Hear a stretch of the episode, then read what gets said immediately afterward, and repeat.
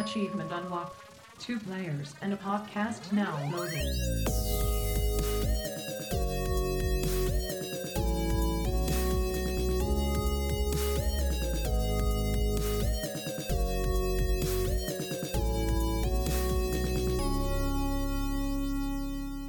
Welcome back, dreamers and Flam family. This is Two Peas in a Pod brought to you by General Andrews and Liberty Flam. and we are sponsored by the 8-Bit Dojo and ESN, where we aim to be selfless, not selfish. Also today with us, our guest, Dr. Mick, will be joining. This is episode 16 of season 4. Do we quantify everything? Hey, hey Flippity Flam, my man! General Andrews, my dude, good to hear you again. How are you?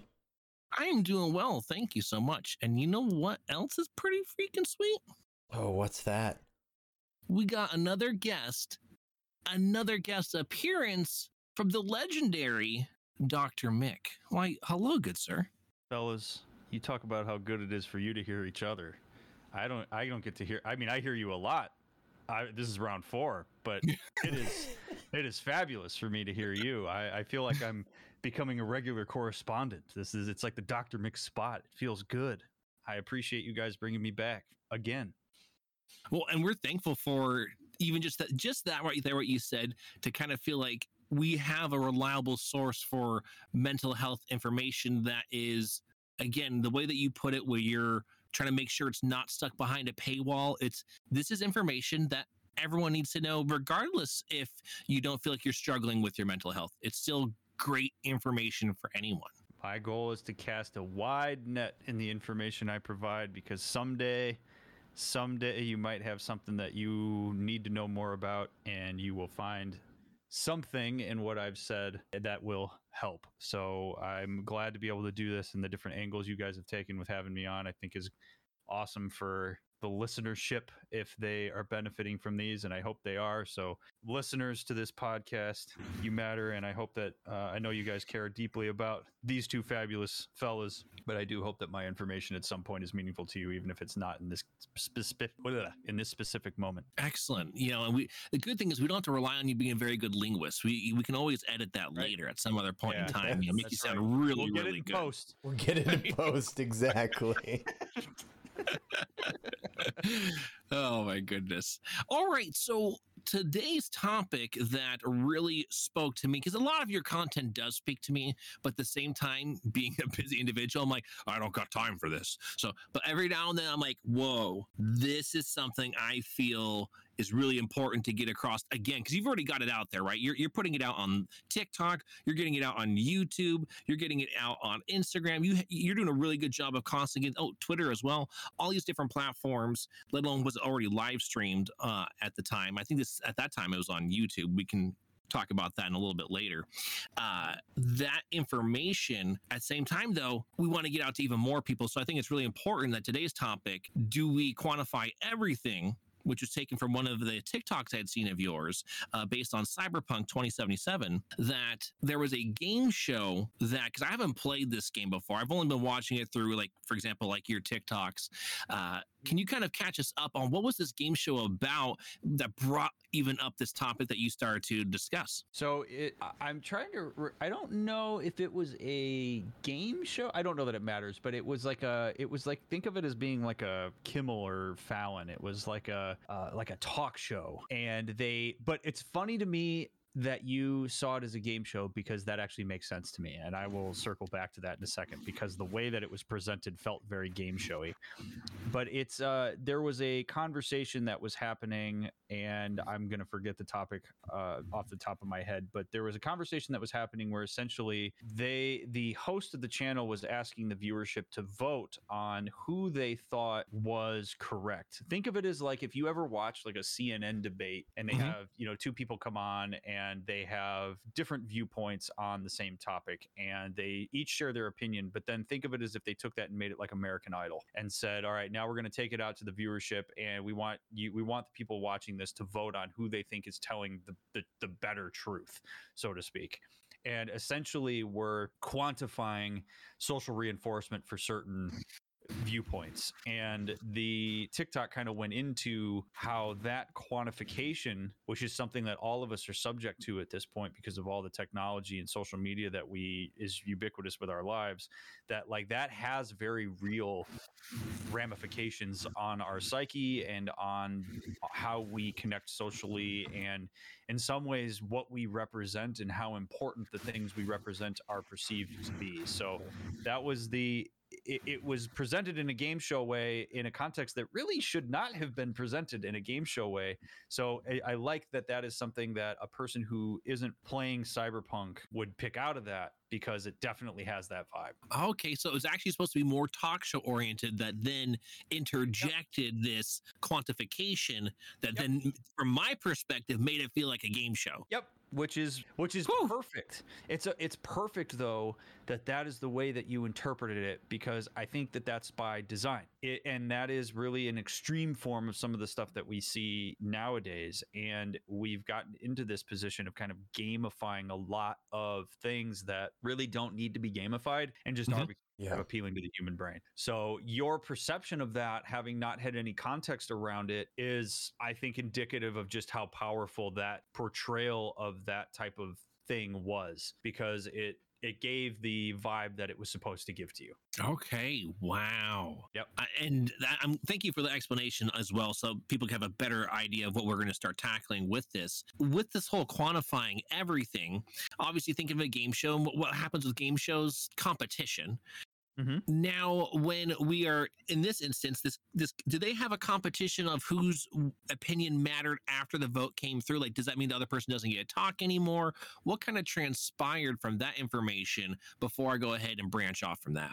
We don't know because the uh, it, they kind of like cut to commercial. So the way it works for anybody who hasn't played Cyberpunk before is when you get into certain elevators or if you're in certain social spaces of the game, there are TVs that are playing and the TVs will play news clips, little mini versions of shows, a bunch of advertisements. So, what happened was there was this whole segment, which you can see on the TikTok clip that I posted, there's this segment, and then they say, We're going to go to commercial, and then it cuts to commercial. So you don't actually get to see what the outcome of it is, but I can only speculate that whoever got the most votes is probably given some sort of award and also would probably be pitched as being the person who had the better opinion, but it would probably be spoken about as being who actually knows the truth or who's closer to the truth, which is a really dangerous way to represent that. Just because it's just because something gets a lot of social reinforcement doesn't mean it's right.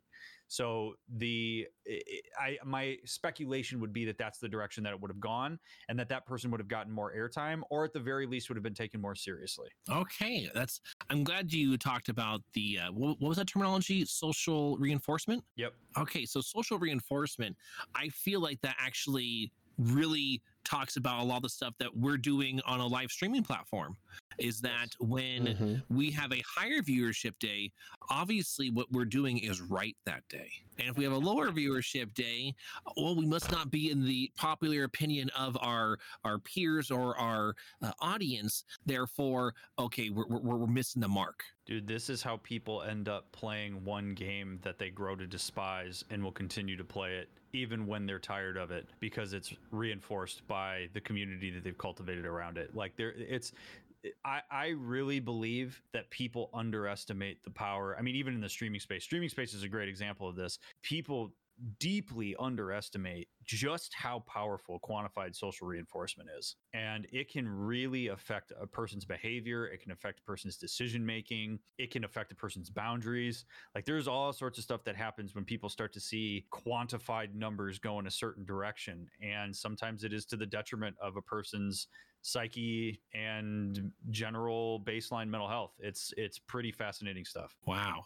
Because like some of the things that I know for myself personally, I know Flip can speak to this. Uh, feel free to d- talk about some more, Ryan. But at certain thresholds of viewership, um, you yeah. can see that there is certain individuals who will only show up to your stream and start talking at those certain intervals if that's a, a number of 60 maybe a number of 120 maybe 250 whatever these numbers may be but now you are i think we talked about this in the past in one of our uh, previous episodes a little bit of fomo Mhm. fomo and this social reinforcement are are these things kind of linked or am i just kind of connecting two dots that don't really go together No, you can connect those dots. I, I think so. I think before we dive into this conversation in a more explicit way, whether Mhm. as it relates to streaming or whatever, I want to give a little bit of context Yeah, why social please. enforcement actually matters, because our brain, our, our human mammalian brain is wired to be attuned to social reinforcement and sometimes having that evolutionary context can help us make more sense of why things happen in technological spaces the way that they do. So, humans, by virtue of being mammals, are relational animals. We are animals that we're not like great white sharks where they can go off by themselves for years and totally sustain themselves and be fine. Humans need to have other humans around to survive the environment. And in order to really put this in context, you have to think about humans like thousands of years ago where Mhm. the in order to survive the earth and all the various adversities that come along with it before you have technology to assist in survival the best way to survive is to be involved in and accepted within a group of humans because your survivability rate goes up significantly if you are not seen as a threat or problem to the group. So, what humans learn to do over small amounts of time and then over long periods of time is you learn through social reinforcement, through the responses of other humans, what allows you to remain in the group, what allows you to excel in the group, and what potentially gets you cast out of the group. And humans are wired to avoid as best they can the things that are potentially going to get them cast out of the group. Because to be cast out of the group means to all of a sudden have your risk of death go up significantly. So we also the the converse side of that coin is that when we learn that there is something that will get us the favor of the group, we will want to perpetuate that thing or keep it going because then we get reinforcement that says you're allowed to be a part of this group. We even have an emotional experience that developed in order to try to regulate that, which is shame. We understand shame as being fear of being cast out of a group based on a certain behavior or value that a person has. And so when you are confronted with something that you think could potentially get the group to disown you, you will have a deep emotional experience that hopefully gets you to course correct on that so that you are pushed back into what the group is needing from you so that you can survive within that group. So I know that that's a bit of a long explanation, but like we have to take that process and then that applies in a very nuanced and ev- evolved way when we start talking about nowadays when we're talking about social reinforcement. So now we have real time data that we use to decide whether we are loved by the group or whether the group is starting to turn on us. And if you take it in a streamer context in simplistic form, your view count and your subscriber number are very clear metrics of social reinforcement of whether what you are doing is perceived as ideal by the group. The amount uh, that's why in every piece of social media you have mechanisms of quantified social infor- reinforcement. On Reddit you have upvotes. On Twitter you have likes. On Facebook you have what thumbs up. On Twitch, you have view count. On YouTube, you have subs. I mean, every single platform has mechanisms of social reinforcement because it is what gets us pulled in. So if you're a viewer and you see something with high social reinforcement and engagement, you're going to be drawn to that because maybe it's something you want to be a part of. If you see something that doesn't have a lot of reinforcement, even if it's really good information, it's not as appealing because it doesn't have the social weight behind it. And so we are really slave to some extent to our own evolutionary biology and need to survive when we're occupying social media space. And our brains have not caught up with the technology. Technology progresses faster than our ability to evolve with it. And so we see all of these very like primal pulls on social media that don't have the level of nuance that the technology itself is able to provide. Fascinating because that's what it feels like a lot of times is like you'll hear people say oh this person hasn't gotten enough exposure for you know how good the content that they do Mm-hmm. make and i feel like what you just talked about is some of the the bugaboos or some of the um, obstacles that are in front of any really good content creator uh, that just hasn't gotten that shake yet Yeah, we assume that if a so take like a streaming context. uh, Mhm. We assume that if a person has let's say okay, let me back up for a second. Let's Yeah, say that yeah. there are there are two streamers that essentially do similar things. They have similar like values and a similar like core thing that they've built themselves around. And you, you know, you want to call it like mental health, you want to call it speed running, you know, whatever. You take Right, any right, take any yeah. topic. Okay, so if I sat people in front of a, you know, two screens and on one screen you have a person who has 5,000 concurrent viewers and then you have another person who has 10 concurrent viewers before you critically think about that space, you are going to assume innately that the person with 5,000 concurrent viewers must have something or be Yeah. more profound or smarter or in tune mm-hmm. than the person with 10. You are inherently going to assume that because you see the social reinforcement. 5,000 people can't be wrong, right? right right So, so if you have two people doing the same thing and you see that, even just that small quantification, you are more likely to click on the 5,000 because you want to see what's up. You want to see what 5,000 people are engaged with. Now, you may be interested in the person with 10 you may click over to that as well but the, th- the thing is is because of that quantified i'm going to keep using the word quantified social reinforcement. yeah yeah please. Because of that quantified social reinforcement, you are more likely to give the person with higher concurrent viewership the benefit of the doubt in what they're doing, even if what that person is doing is egregious relative to whatever their core principle is. So, like, let's say the person with 5,000 viewers is a speedrunner but they're using not a very cool technique or like they're they're cheating. And you as a speedrunner might be able to pick it out but the general like speedrunning community may not be able to figure it out. And so they're doing something that's actually harmful to the speedrunning community and they're getting social reinforcement around it.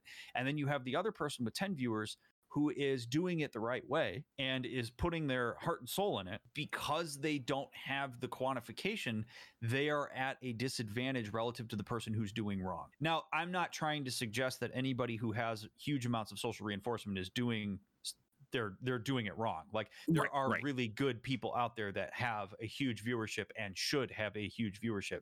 The point of this is less about that and more about the fact that like you as a person who walks into a social space are pre-wired to be oriented in the direction of whatever is getting more social reinforcement because from an evolutionary perspective you're more likely to survive if you can get in and, uh, and understand that group of 5000 people and see what they're excited about because that's a bigger group that is more protective of you in a survival circumstance and I, I really wish that there was more conversations about how so much of what happens in the present it can be linked to like evolutionary biology and psychology and sociology in this case. And so that's really like what we're talking about here when we see these things. And that person, by the way, who's maybe not doing so like all the right things, who has the higher quantified social reinforcement, that person is now incentivized to continue doing that because of the fact that they have so much support around it. So this is where you'll see people start doing things that are like super unethical or part of a personal agenda, even if it's against their own sense, like their own sensibilities, they'll go against it because there's so much social reinforcement around it. And I think about I don't know if either one of you have watched the uh, the dropout about the whole Theranos thing, but like that's a perfect example of it of a, of a person going so far because there's so much reinforcement and expectation built around them that it's almost hard to get out of it because so many people are now counting on you. And now you're worried about being cast out of the group if maybe you let on that you're not doing something entirely correctly. And so then people will double down. And so social re- social reinforcement is like really the the ultimate powerful force in terms of the human psyche and that's why I wanted to go to school to be a systemic therapist instead of somebody who just thinks individually about things. Ooh, okay, very cool. Because like some of the things that you were describing, it's so funny. Is my brain immediately went to uh, ideas of like the show, the TV show uh, Survivor, Yeah. right?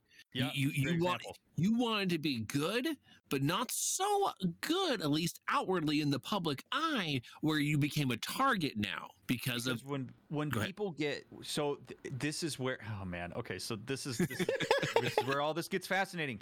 This is where people get threatened by competence because there's a certain threshold where when a person shows themselves to be particularly competent it can also highlight the viewer's incompetence. So if you take something like survivor for example somebody shows themselves to be super competent that all of a sudden becomes a threat.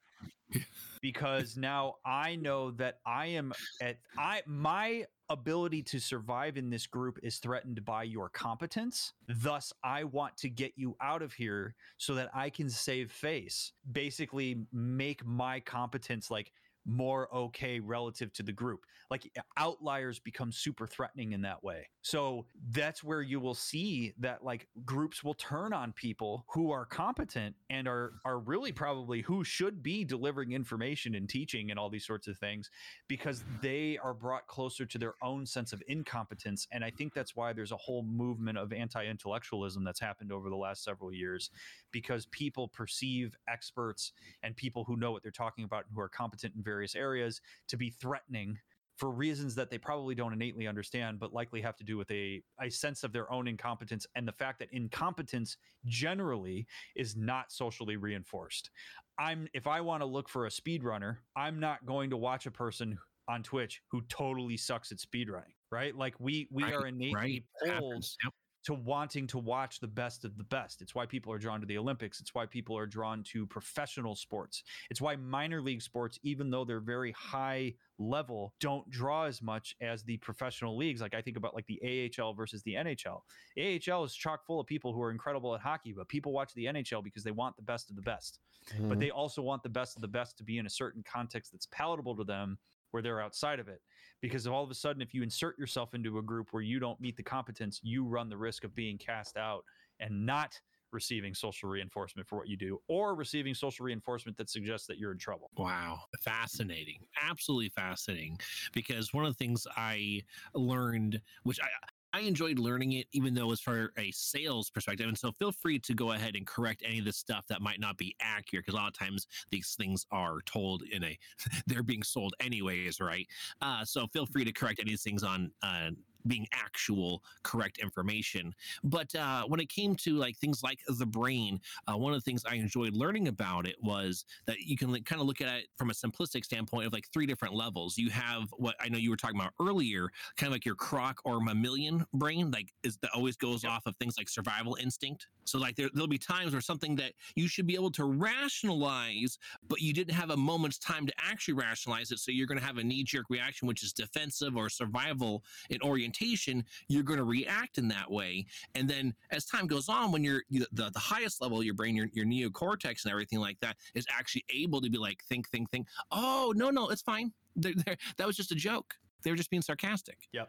Oh, well, shoot. And then in between those two layers is this social acceptance. So, for example, if I'm outside and I hear a garbage can fall over, I might get spooked for a, a, just an immediate moment because the sound was loud, but I'm going to immediately go right back down to being de-stressed. The anxiety from that's going to go away because I'm like, oh, that was just Mary's garbage can. Silly old lady. I'll get that for her. there is i mean when you're when you're getting into that like that is absolutely a process like Okay. the the the official brain term is the amygdala Ah, okay. is is what uh, will fire in those moments. And what happens when your amygdala goes off is your prefrontal cortex actually goes offline. So you are not able. The prefrontal cortex, by the way, is literally what separates humans from every other animal. Like the fact that we have that, it, it's the part of our brain that allows us to make symbols in the world it's it's the part of it it's that what allows us to create meaning to connect abstract concepts the whole nine yards so when that goes offline, we really are in a bit more of a primal state. And if you don't have a diverse array of representation for what a thing can be, it's going to be harder for you to engage your prefrontal cortex when your brain kind of settles down from the amygdala firing. And so when you're able, when you hear that loud noise, if you have never heard what it, a garbage can sounds like when it falls over, you are far less likely to be able to rationalize that noise because it hasn't been represented to you. So people become really anxious when they're exposed to things that they don't know what they are because there's uncertainty there. And as we talked about before on this podcast, when I've been on here, uncertainty equals risk equals anxiety. Yeah. So Mhm. that pathway is something that actually we, I will talk about with like couples when I work with them is or or people maybe who have struggled with trauma in their past where if you get into an argument with somebody and you perceive them as threatening because humans yelling at each other is inherently threatening because right, again, yes. the social reinforcement of that is like you have done something that can potentially cast you out of this social space well, when your amygdala fires, your prefrontal cortex goes offline. You're not connecting abstract concepts anymore. You're not seeing that person with all the nuance that they've brought to your relationship with them for the past five years. You are seeing them as an object of threat, and you're also your your ability to hear goes completely offline. You can't synthesize auditory information in a meaningful way when your amygdala fires. Interesting. So yeah, so what'll happen is people are screaming and yelling at each other and they're wanting to be heard, but you biologically it is impossible for either person to synthesize the auditory information that's going into them because of the fact that they're perceiving that other person as a threat. So our goal in that scenario is to get those two people separated out from each other so that their parasympathetic nervous system can re-engage so that their prefrontal cortex can come back online so that we can have more of a nuanced conversation about what's going on where auditory information can be processed in a effective way. And that's why cool off periods and timeouts and stuff like that is actually a really healthy thing because that pathway that you're discussing is literally happening in a given moment where two people are interacting with each other. And it's when so when people expect that you can have a really effective conversation like if a person tries to remove themselves from a situation and the other one chases after them yelling that person is not going to be able to hear you. And it's not because they don't care about you. It's not because they're being an asshole. It's because literally their brain is firing in a way that is not going to allow them to understand what's happening in that given moment in any kind of sophisticated unless a person has done a significant amount of practicing with like mindfulness and stuff to really be able to get in tune with their physiological sensations and know what's happening which psychoeducation can help people do. Like otherwise no we're we are all slaves to our biology as much as we don't want to be. And so like to kind of connect that with like the whole topic here is in the same way that we're slaves to our own biology and our own brain chemistry we're also slaves to sociology because that is part of our evolutionary wiring and what our brain is looking for in order to see the environment as survivable. So we're just when we look at these, you know, like these things like in that in that talk show in cyberpunk or when we're talking about streaming or you know whatever we're really talking about how do we get as much social reinforcement as possible and how do we get it as visible as possible. And it it is a profound thing. It's the reason cnn plus is shutting down because it didn't get enough social reinforcement. The numbers aren't there it i mean social reinforcement drives huge decisions That is such that is so so true, literally. And now with that being the fact that it drives so many decisions, do you see this eventually hitting a head or how does this because obviously people's input is going to matter in a sense for what they want to see what they want to consume um, on the varying different levels of what you can consume. Mhm. where where does this go? Do you, do you think that if we just get more educated that the it won't be as impactful right there won't be as, as much of a knee-jerk reaction to the numbers that we're seeing and therefore we gotta you know like oh yeah yeah yeah i agree now because this person's ahead by 10000 points compared to the other person so they got to be doing the right thing how do we Uh, kind of approach this going forward if we want to be mindful of this is, is that a thing or did i just bring up too much at Solve once the problem No. for us, Dr. Mick. Yeah, right, Solve you're the the- you're the whole problem for us. oh god you're like dr Um, who but dr mick in this timeline you know Well, I would say so. I will say this: I would be very curious to hear what a sociologist would say about this. Um, but I well, but that doesn't mean that I don't have some input on this. Like, I, but I would, I would be very curious. Somebody who literally studies how systems of humans operate. I would love to know what they would say about this. Uh, for me, when I look at what's currently out there and when I think about like what I observe and what shows up in my therapy room and just in general trying to stay as connected to these types of things as I can, I have a pretty pessimistic view of That's not what I hear. where we're gonna go with this because here's here's because here's what's happening. Um, if you go back, I mean, hell, if you go back even to let's say like the '90s, I mean, as early as the '90s and early 2000s, uh, when social media was not really a thing, right? Like before MySpace or anything like that. Mhm. MySpace. Wow. Okay, so yeah, right. That was Sorry, my keep going. first. Um, so uh, so there, everybody for all of time, everybody has always had like opinions on things, right? Like we care Yeah, about the things around us. We we create certain inductive uh, reasoning around things, certain deductive reasoning on others. Like we, everybody has something to say about the things. What you know, no matter how educated or not about, like it's fine, right? Like people have Um, yeah. But back in, you know, back in the day, you didn't have the ability to see your casual, less informed, and I don't mean that from like an ignorance or like intentional ignorance space, but just like less informed opinion. You didn't have the ability to receive wider social reinforcement for that beyond your close circle. Things that were represented in things like the newspaper or on TV was curated in a certain way where like you were seeing people in certain spaces that knew what they were talking about and that was all you got to see. You might take a column from the newspaper and go talk to your friends and coworkers and family about what that person wrote and weigh in on it but you didn't share that platform right Right. Right. you didn't you didn't get to write a column of your own about something you don't know anything about because why would a newspaper allow me Ryan Dr. Mick to write an op-ed about plumbing you wouldn't because I don't know anything about it but with the A advent of social media if I want to go on Twitter with my 4000 some odd followers and let's say there's some sort of like widespread pump plumbing controversy I can put my opinion about it out there Yes. and if I've got 4,000 followers versus a guy who's like plumbing certified, the greatest, pl- I don't know that that's a thing, but like the greatest plumber that you've ever met in your life, who has 10 followers on Twitter, says something, all of a sudden my opinion matters Right. on yes. something that and something that I don't have any expertise on.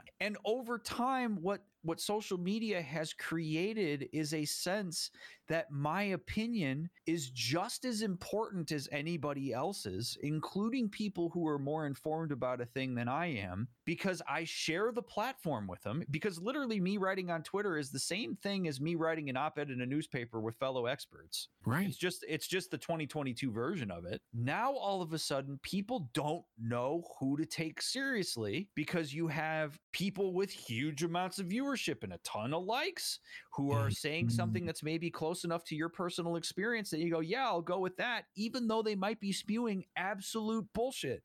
At which point then you have people who actually know what they're talking about getting frustrated and being like, "Guys, no, this is terrible," but they have no social backing. They don't have quantified social reinforcement. And people people will then even question their expertise because of the fact that they don't have the social reinforcement and representation of it and so this is why we're starting to see like such a pull towards like all these like shows and stuff where it's all about like opinions and banter and etc. It's all about who do you agree with. It's not about who actually knows what they're talking about because in a lot of ways that's less appealing. So it, it's really it's really kind of scary what social media has done from a sociological perspective because it it it breeds this idea that all of our opinions matter at an equal level.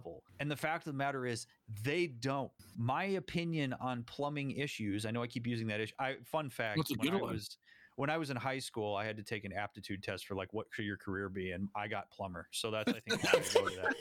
Um, Okay. and good. uh, by the way, good. shout out to the plumbers because man, we need them. So We I, definitely uh, do. we- Thank you, uh, thank you for what you do, plumbers. But so like if, but all of a sudden, right? Like it, it's just it's so it's so scary how people think now that they're on a level playing field. You're not. You're the the person who's been plumbing for 25 years and has an amazing track record of being able to really get things done fix what fix the issues that people are having in their homes is renowned in their community for being just this really reputable plumber that's the guy or the gal or the non-binary person that I want to listen to when there's a plumbing controversy. When and I'm I it's unbelievable to me that I even have to hesitate before I say this, but like with COVID, we saw this. Oh mm-hmm. yeah. With, with COVID, we saw this. Like there are there are literal people who have dedicated their entire lives to immunology who were constantly being battled by people who don't know what they're talking about just because of this phenomenon that we're talking about. Like Yes. if I want to know more about my cancer diagnosis, I'm talking to an oncologist, not my librarian neighbor. Right. But, she means the best. start- yeah, I mean, you might mean well. That's fine. You might have had cancer yourself or known somebody who had cancer. It's not. I'm not discounting people who lack expertise if they have a certain lived experience. But when we start getting into big topics and big decisions and sweeping sociological policy, I want people who have dedicated their lives to knowing a thing to be the ones who are weighing in and holding the torch for these things. And social media has muddied the waters so much that people in positions of power can nefariously get people to start questioning everything. They can essentially use that against people, right? It's like Yeah. because the converse of this is, well, if this person over here who doesn't know anything about this is spewing bullshit. What's to say that this person over here with very little following, who's supposedly an expert, isn't also spewing bullshit? Yep. Yep. and then that gets people to start questioning expertise.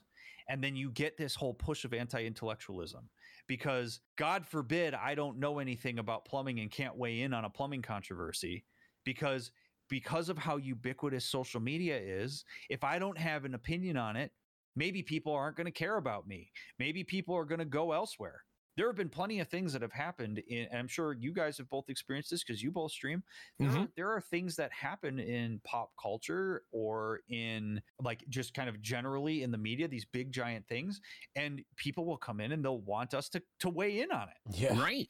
and there's a real social pull to want to weigh in on these things because that's what people are asking for. Eh, your opinion by virtue of being something somebody who holds a platform and has a viewership all of a sudden people want to hear from you.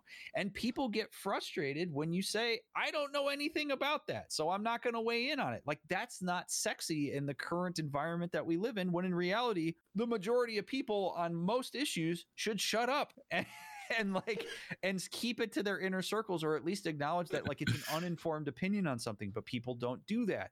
And it all roads lead back to this quantified social reinforcement where people start getting pulled in directions they would never otherwise imagine getting pulled in because there is so much reward socially for doing some of these things that are actually counterintuitive to progress. Amazing. I mean, I figured with as many hours that I have in Super Mario Brothers and how many pipes I've gone down, I've gone up, you know, that by now I, I'm pretty sure I have a really good idea, at least in the Mushroom Kingdom, uh, how pipes and plumbing work. No? Plumbing in Italy is your forte, huh? Okay, Yes, let's yeah. do this thing. I am down. He's gonna give All right, you we a got you, roto rooter and then Mhm. set you set you on a bathtub. There you go. Let's, let's do this. Yeah.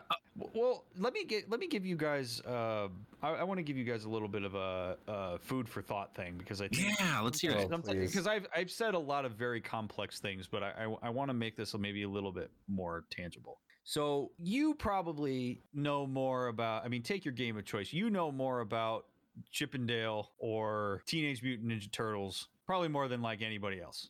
Fair enough. Fair enough. you probably know more about like Luigi's Mansion than anybody else. So I want you guys to imagine that there is somebody who comes along who has a massive following. Okay, we're talking like, you know, maybe somebody who's got 10,000 concurrent viewers, has 70,000 followers on Twitter, is has got this big presence. And they come in and they start speed running Teenage Mutant Ninja Turtles 2 and Luigi's Mansion. and they start giving out horrible information about those two games. They start saying all the wrong pathways to take. They start, I mean, you name it, right? Like anything, think of the worst okay. things that, okay? So, you two, relative to this person, this hypothetical person that I'm describing, which by the way is a hypothetical person. I'm not ah, talking They- about They're terrible. I hate them already. yeah. God. Awful. Okay, so this this hypothetical person is now out there. They're in your space. They are doing the speed running, let's call it like unethically or problematically. okay, They're yeah. Spewing terrible information and they're getting a huge following around them. You are now presented with a pretty difficult choice, right? Do you know do you know where I'm going with this in terms of what choice you have? I'm hoping I'm knowing with this, but I, I, I keep keep keep going. Keep keep leading me with some breadcrumbs. I, I, I Your don't mind. choice, Your choice is do I speak out against this person or do I let it go? Why do you put me there? You know what I want to do. yes. I'm a chatty Cathy. Woo! Okay. So so if you guys think about yourselves in that position, like what goes on for you when you think about being in that spot? Uh, yeah, definitely. Well, for me, when you're talking about those two different uh, aspects, is that I know I definitely lean towards the the speaking up. Uh, sometimes, regardless of my personal well being, because when you are not the person that is the more popular in that scenario, wow, people do some really, really mean and oh, evil do. stuff to Yeah. you and they don't even know you, but they will question every fiber of your existence, your family's existence. And uh, it's definitely, I can understand why people's would lean into the, you know, I'm just going to let this happen, even though I disagree with it. Yeah, very real phenomena. I mean, it's funny to look because I can I can I can picture the two of you like physically cringing as I'm saying this. Oh, I am. My my I'm amygdala like, has taken the hairs over. on the back of your heads. Yeah, the, the hot box is steaming right now. Yeah, like literally, like I, I've got a fan on, but no, folks, it's, it's I'm sweating profusely now. Okay, so this is a real phenomenon that affects a lot of people. And again, I am not trying to paint a picture that all people who are popular and successful are saying the wrong things. Right, right. That's but fair. the- yes. But th- in this scenario, right, this does happen. And this happens in some very important spaces. And what you guys just described, right, the fact that you even have to hesitate at the idea of confronting that and saying something about it speaks to the power of the fact that because that person has a bigger group around them that has followed them into the into battle hmm you now have to weigh do I want to say and do the right thing at the risk of social ruin? And now we this is how we get into sort of passive enabling of very problematic things because not that you're an active participant in the problematic things that are happening because I completely understand why people don't stand up to these Yeah. things,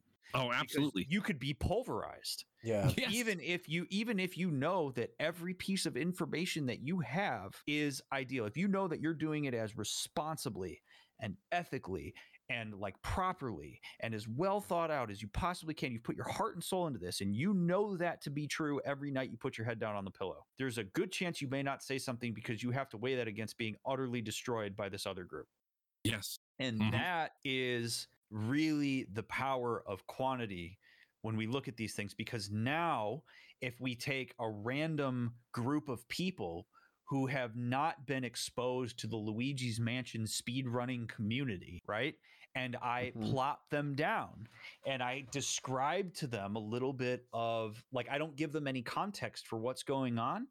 And they watch a conversation between hypothetical douchebag and flibbity flam. They are inherently going to be oriented toward hypothetical person because flib doesn't have the same amount of social reinforcement even though we know what he's saying is correct. And so now that person in the bigger group has absorbed more viewers because of the assumption that because 10 because 20,000 people are sitting on that person's stream while they're talking about this and 400 are sitting over at Flib, that other person must know what they're talking about. Flib must be the outlier. There's a reason Flib doesn't have Yeah. the quantification that he has That's just and so terrifying. now this is right? It's like this. It's like it's like when you watch a a drizzle of water drip down the side of a house that's got like water beads on it and you see it just absorb all the water beads as it goes down and it gets bigger and bigger that's essentially how these things happen My gosh, Power Wash Simulator has changed you. It has i god i my whole world is seen in terms of power washing just water i live in the desert and it's still just water all the It's time just water. More. I need more water. Gotta fantasize about what you water don't metaphor have. i can think of i'm throwing it into No, it's so good because I, I can picture that because there's so many times where for whatever reason, you know, you're killing time or you, you're just zoning out and you see it and you're like, oh, oh, oh, wow, look, they all merged. Dang. Yeah. Beautiful. But also in some of this instance, it would be the exact opposite of beautiful because obviously It's they're merging with the, Yeah. the terrifying side of things where it's almost this um sheep like army oh well they're already doing it so might as well which makes me think of uh i I can't remember what the, the proper terminology so feel free to um correct me on this but when like this a social conditioning type of situation where let's say you're waiting in a doctor's office a sound goes off. Well everybody stands up but you're the person that just came in there and you're the only person that doesn't know that everyone's in on it. And so you're like okay well i'm up. sitting down and so you'll eventually those people start to stand up because like well everyone else is doing it so i must i must have to. And it's always interesting to see that it's you know majority fall into that while you're going to have mm-hmm. more outliers that don't do that. Dude it's it's wild. There have been i mean there are oh there's so many angles on this. Okay so like I, I mean dude this this stuff's my bread and butter. I love talking about this stuff. Like it, it, it is because what's amazing is if you interviewed that person before they go into that doctor's office the majority of people will tell you that they are a strong independent person that thinks for themselves. And hmm. you then put them in that room they will stand. Yeah Yeah. yeah yeah I, I mean, seriously, like the it, qu- the the higher the quantity of a social force in a given context, the more likely a person is to override their autonomy and go with the group. People do really dumb things in groups because of this. yes yes I, I mean, they do. That's like Men in Black has that amazing quote about like you know a person is smart, people are like dumb, risky, and uh unpredictable and you know it like that th- th- it's such a profound quote so I- good. I, know i know i butchered it a little bit but like it, it's a great quote because like the, i mean if you go back to uh the milgram experiment which i is one of the is a, is an experiment that has always fascinated me is you also have to take power into account because you can actually get a person to do things that are past what I, what they ever thought their boundaries are because of their perception of authority in a room. So now when we have like a person who has a certain title or certain clout in a given context, when there's uncertainty around that context, when a person who appears to be confident and is and charismatic and is in a position of power tells you to do something, you are likely to follow that person's directive rather than challenge it because of the perceived power that that person has in that given context right and Oh, to the detriment of other humans yeah, times. like, like charismatic cult leaders as an example Yes. right Uh, yes, charismatic cult leaders. Uh, I mean, the Milgram experiments were used to explain to some extent why people in the Nazi party followed orders that were utterly horrific, right? Like, I don't think Okay, any right. of us Oh wow. would ever say that you would turn on the gas in a gas chamber at Auschwitz. Yet right there were right yet there were a bunch of people that did it right? And so they're like how could people do this? Are are are, are the people of the nazi party inherently evil? And the, i mean i- we learn to an extent like you can still hold people accountable for their behavior don't get me wrong. Every single one of those people that that did that should be punished for that decision but one of the things we learn from experiments like that and from these observations is that people will go beyond their boundaries and autonomy when they perceive people in positions of power or a high quantity of people in a given environment doing a certain thing. Uh, and one of my favorite examples of this, when you guys were in, um, when you guys were in like high school, or you know, if you ever lived in an apartment complex, like you remember, you remember fire drills? Oh, yeah, baby. yes. Uh, I, That's actually what I first Line thought of right there was Yeah, a dude. fire drill. So fire drills are fascinating because there is a certain threshold of quantity of fire drills that actually puts people more in danger. Because you when I hear a fire alarm, the first thing I think is, oh, it's probably a drill. Right. Yeah. Right? Yes. People won't move. And I rem- I remember this like uh, we oh man when when my wife and I were still in Chicago, uh when we both moved back to Chicago, we we lived in separate apartments for uh the first year and I remember one night we were at my wife's apartment and the fire alarm went off at like 1 a.m. and we we woke up and this was a time when I still wasn't staying up as late as I do now. And so we we woke up and my first question I said I said to her I go, "Well, it's probably a drill." And she was like, "Do you think so?" And I was like, "I don't know." And then the first thing we did was look to see if other people were leaving their rooms to go downstairs and go outside. And by the way, this was in like the cold of a December in Chicago. So it was Right. like super cold, right? So I'm weighing, do I want to die in a fire versus do I want to be cold? And I and we literally stayed in bed and waited to see what happened and we didn't start leaving our apartment until we heard sirens in the distance. Ooh. Okay? And it turned out that somebody had like a kitchen fire. It wasn't that big of a deal, but Thank goodness. right? But think about that, right? Yeah. That's that's profound. Because- Because nobody was acting on it, because of the way that fire drills had been represented to us, we made a decision that was absolutely against our sensibilities. Whereas if we didn't have, if I didn't have the template of generally when a fire alarm goes off, it's a false alarm. I hear that fire alarm, I'm putting my coat on and I'm grabbing my most prized possession in my wife's apartment and I'm getting the hell out of there. Yeah. So it, it is amazing what people will do or not do because of what they see other people doing. I, I'll give one more example. I forget the name of this effect. I think it might be called the bystander effect, where there was uh there was this, and it actually came from a specific thing that actually happened. But it's this idea that if a person is under duress and is in trouble, people will often assume that somebody else is taking care of it and will not step in. And the problem with that is if everybody assumes that somebody else is stepping in and thus doesn't step in, nobody steps in. Yeah, it makes me think of a Seinfeld episode where a cannonball happened from Newman. Newman gets knock, uh, knocks out the guy that's in the water. Now both of them are looking at each other like, "Well, you got to give him CPR." Well, no, you're going to give him CPR. Well, somebody's going to help him, right? And then nobody does. And then yeah, yeah, correct. right if you see if you see somebody laying in a i think it had the, the case that it came from was like some i think it was a, a woman had been like mugged and and like beaten in an alley or something like that and was like laying in the alley and was uh, like knocked out and nobody in the neighborhood called the ambulance because and she ended up i think dying because everybody thought that somebody else was going to call the ambulance Wow. and so again, this all comes back to this idea that whether we want to or not, we are always paying attention to the way things are socially reinforced because we are innately social beings. And we bel we all like to believe that our sense of autonomy is powerful enough that we're not going to be part of that, that we're the exception to the rule. And psychology and sociology dictates that people are so rarely the exception to the rule that you really can't believe people when they say that. Wow. That's profound once again. Very just like you said it was going to be.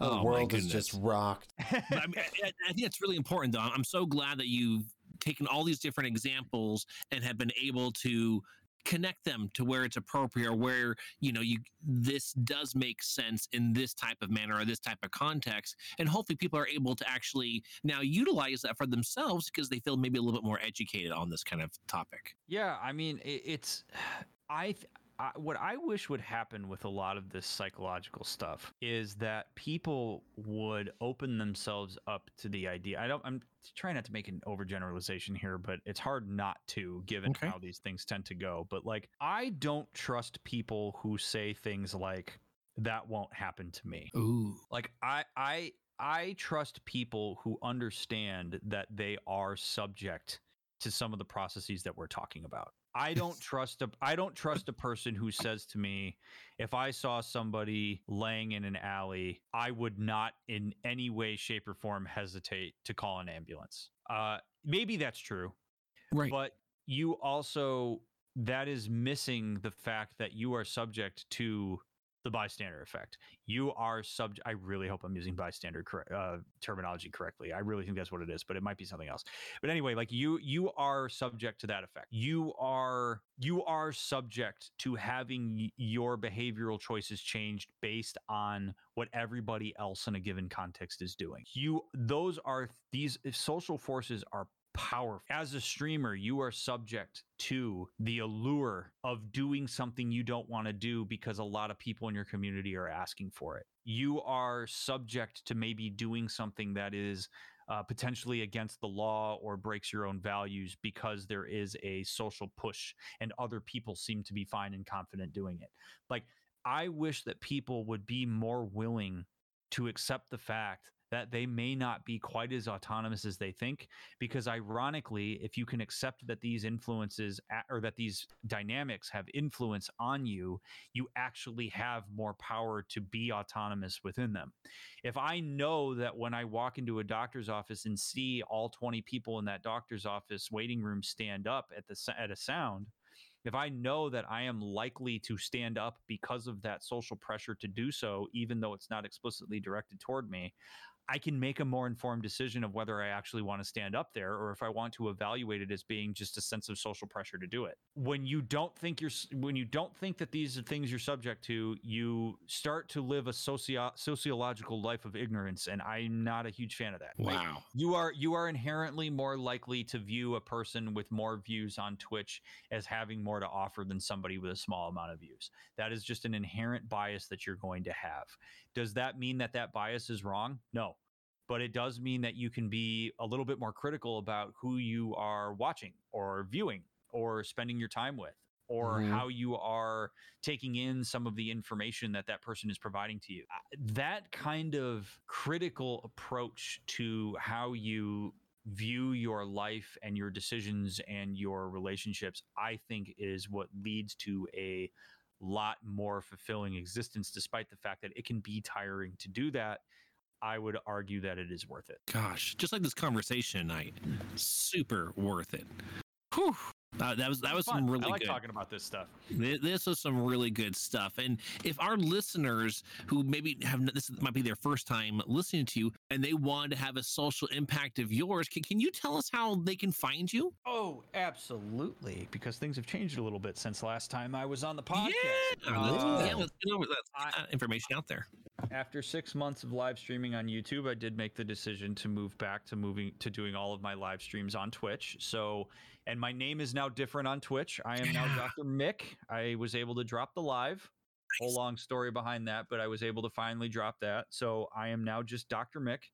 But if you want to catch live streams, I do. Uh, I don't like to call it variety because I think that uh, there are people that legitimately do variety, but I right. do essentially one of three different types of streams. I have my Let's Play content where I play through certain like role playing games, and I will use those games to illustrate various psychological concepts.